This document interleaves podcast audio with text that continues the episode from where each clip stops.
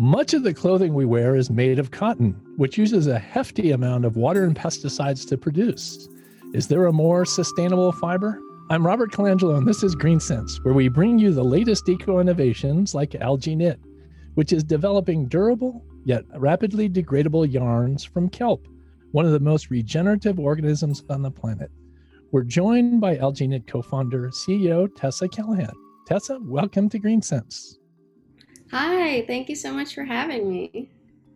Well, you have a background in fashion design. Uh, what led you to believe that seaweed could be used as a textile fiber to replace cotton?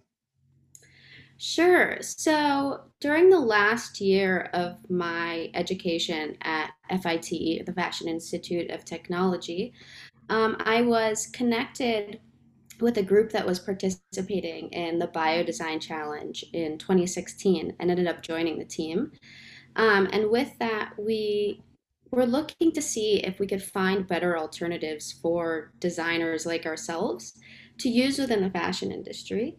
And so, with that, we basically created a set of parameters that we knew we needed, both as designers and as innovators. So, we knew that we needed it to perform in existing manufacturing systems, being that you know the fashion and textile supply chains are so deeply ingrained in the way that we produce and consume goods. Um, we know that we needed a new raw material source, um, but one that, in order to scale at a global pace, would need to be not only widely available and accessible, but also, you know, environmentally beneficial in order for us to target true sustainable impact. And so with some of these parameters, it really narrowed down our scope to a select few species. And, you know, after further research, we found um, seaweed and a seaweed called kelp, where biopolymers were readily extracted for things like cosmetics and food products, um, and whose systems were already, you know, pretty well established and researched. And so for us, we wanted to find a way to take that and just put it into a different industry. And for us, that was textiles. That's pretty fascinating. So let's get a little bit into the technicalities of uh, how textiles are made.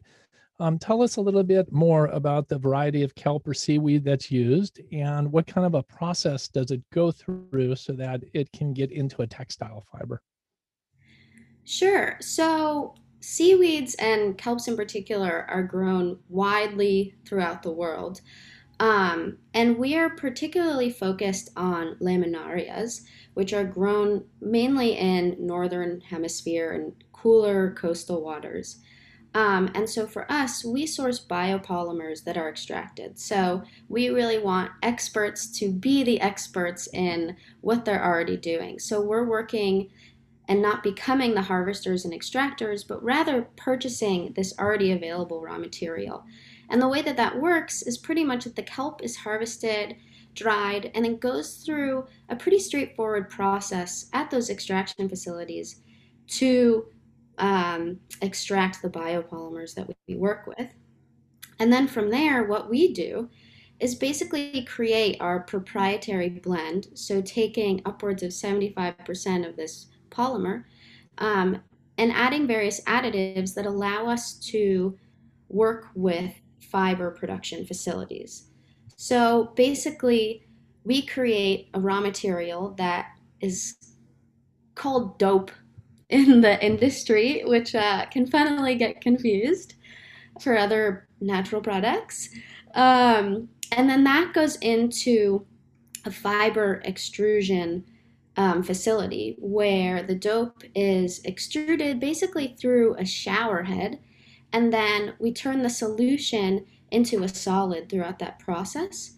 And then it gets chopped up into small fibers. So think about if you were to pick cotton, they're not continuous, they're short, they're called staples.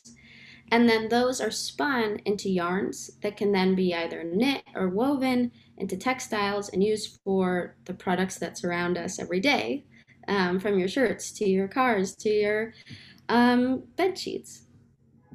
Well, that makes a lot of sense. Being a startup, you don't want to have all your capital invested in uh, all these different operations where you can outsource that. So that uh, that's great, uh, concise explanation. Let's talk about the environmental benefits. Uh, why is this better than cotton? Yeah, that's a really good question. Um, and I think that for what it's worth, cotton can be a really great and, and viable fiber for many reasons. However, I think that it, it's a little bit less known that it has a really negative environmental impact to an extent, even if it's organically grown, which removes most of the pesticides that are typically used. However, cotton not only takes up a mass, a mass amount of arable land, um, as well as a really massive amount of fresh water and energy usage to turn it from a seed into a crop and then into a textile. So, for example, each kilogram of cotton yarns that are produced requires over 10,000 liters of water, which is drastic. That's impressive. Yeah, it's it's kind of crazy. And so for us, you know, one of the real beauties of what we're doing and and of kelp is that it's grown in water. It doesn't require fresh water to be grown. It doesn't require pesticides. In the processing, we remove all the toxic chemicals that are typically used for other fiber production. So, we're really looking at this from a holistic perspective and eliminating the environmental impact that is created not only by cottons and the water and energy, but also in the fossil fuel usage and synthetics like polyester. So, Tessa, one of the advantages of cotton is its ability to wick up moisture. So, if you're perspiring and you wear cotton clothes, they first feel nice against your skin, but they also have that added wicking benefit. How does the kelp uh, uh, based textiles work in that that respect? Sure. So there are a lot of properties of our fiber and of you know the biopolymers and, and kelp that we work with that we're still really looking to explore.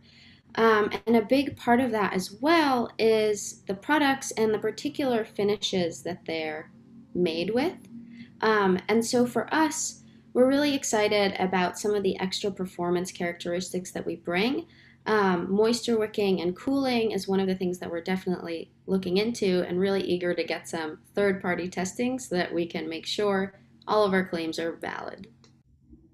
When we talk about the environment, we have to talk about economics. Talk a little bit about the cost uh, and if there's a cost difference between using kelp based polymers or uh, cotton. Sure. So, this is actually one of the reasons why we were so inspired and motivated to work with kelp being that it's you know widely available ready, readily produced and that it's a massively growing industry means that your costs are a lot less expensive than for example creating a biosynthetic from scratch. So currently um, we're still in the development phase of our product and our production and so because of that we're producing at quite small scales which means that our costs are exorbitantly higher than they will be when we reach scale. However, in the upcoming few years, as we scale up our production, as we enter commercial facilities, we anticipate the economies of scale really having a big effect and looking at you know target prices that are competitive with organic cottons and fibers of that nature with more people starting to eat seaweed, uh, especially globally, there's a lot of competition for it as a food source. And now there's a competition as a source of uh, fiber for textiles. Tell us about those two competing interests and who's going to win. That's a great question, um, and one that's probably a little bit difficult to answer. I think that there are a lot of factors that go into this. Um, one of which is that, you know, the the seaweed harvesting industry in itself is really growing, not only because of the accessibility that it has for um, local farmers, but also there's a lot of government and you know scientific incentives that are showing the positive impacts that it has on the environment. And so what's available today is going to be drastically increased in the upcoming decades as we see that growth and understanding really taking hold.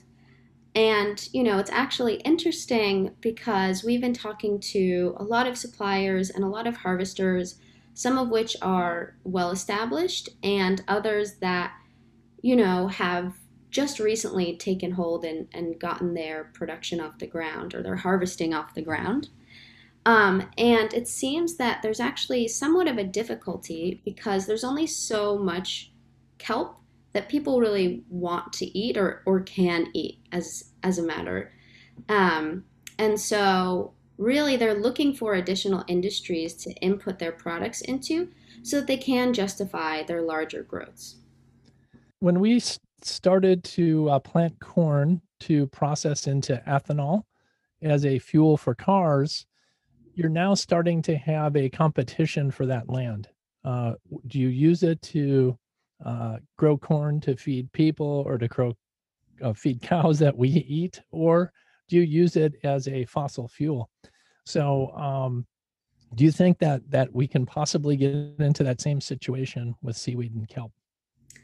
Yeah, I mean, I think that this is the case when it comes to any crop and when you start thinking about monoculture. I don't by any means think that our product is the only solution and should be the only fiber out there. Um, not only is it important to diversify the species that we're working with in terms of um, natural fibers, but also making sure that we're diversifying the end uses for kelp. And so um, currently there's plenty to go around, but if we are ever getting to the point where that consumption and production is much more competitive, I think both industries would need to collaborate in order to find solutions so that we're not completely depleting the organism and that we're still able to thrive in the various industries that we're inputting into. Well, tell us some of the fun stuff. What does the final product look like? Sure. So the final product looks very similar to the textiles and, and fibers that you're familiar with.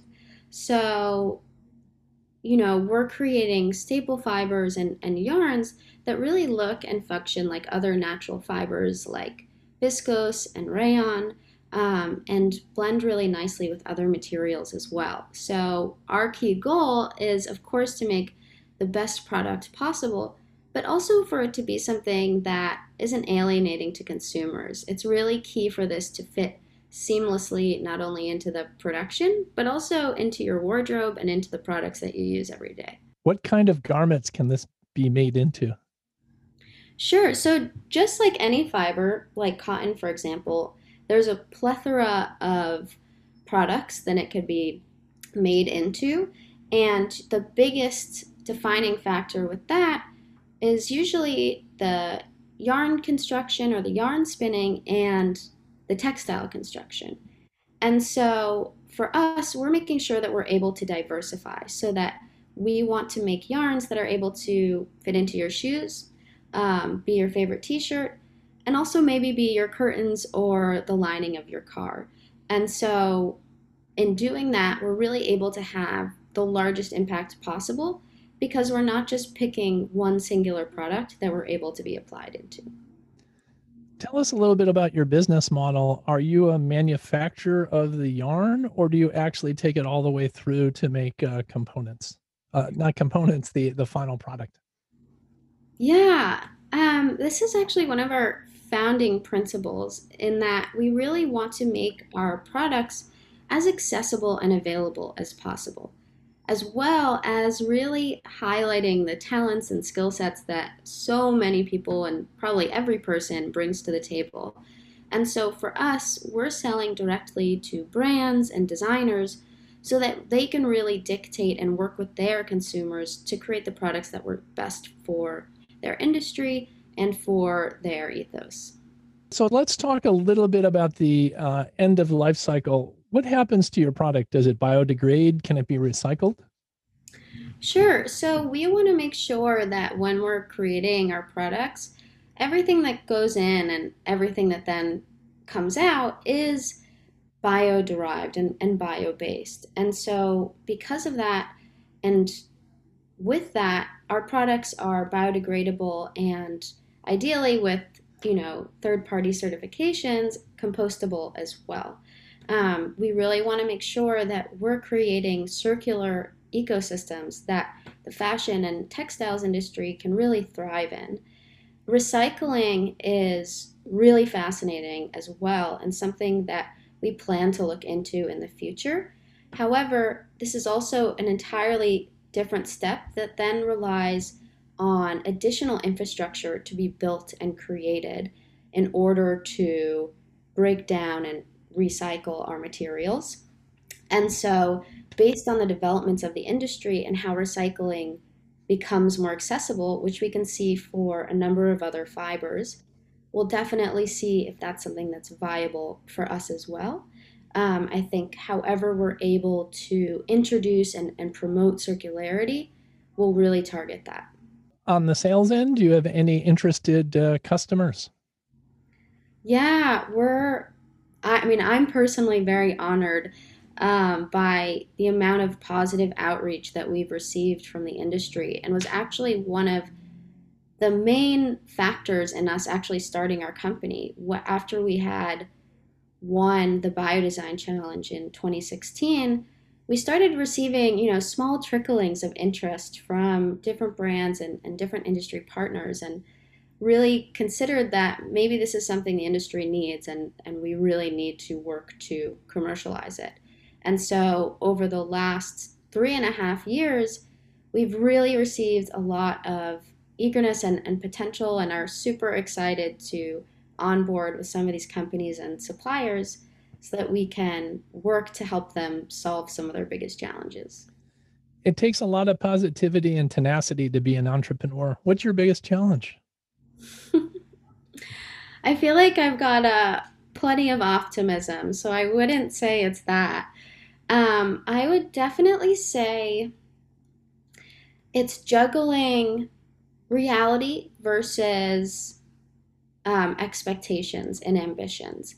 And so when working with the team and, and working with some of our partners, it's our job and my job to provide the optimism and positive outlook that I know we can bring, while also managing our expectations and understanding the timelines that are associated with new material development. And so, as much as I would love more than anything to have a globally available product that we could be distributing tomorrow, we also need to be realistic in that it does take time, and that's okay because we're getting to our goals and we want to be diligent.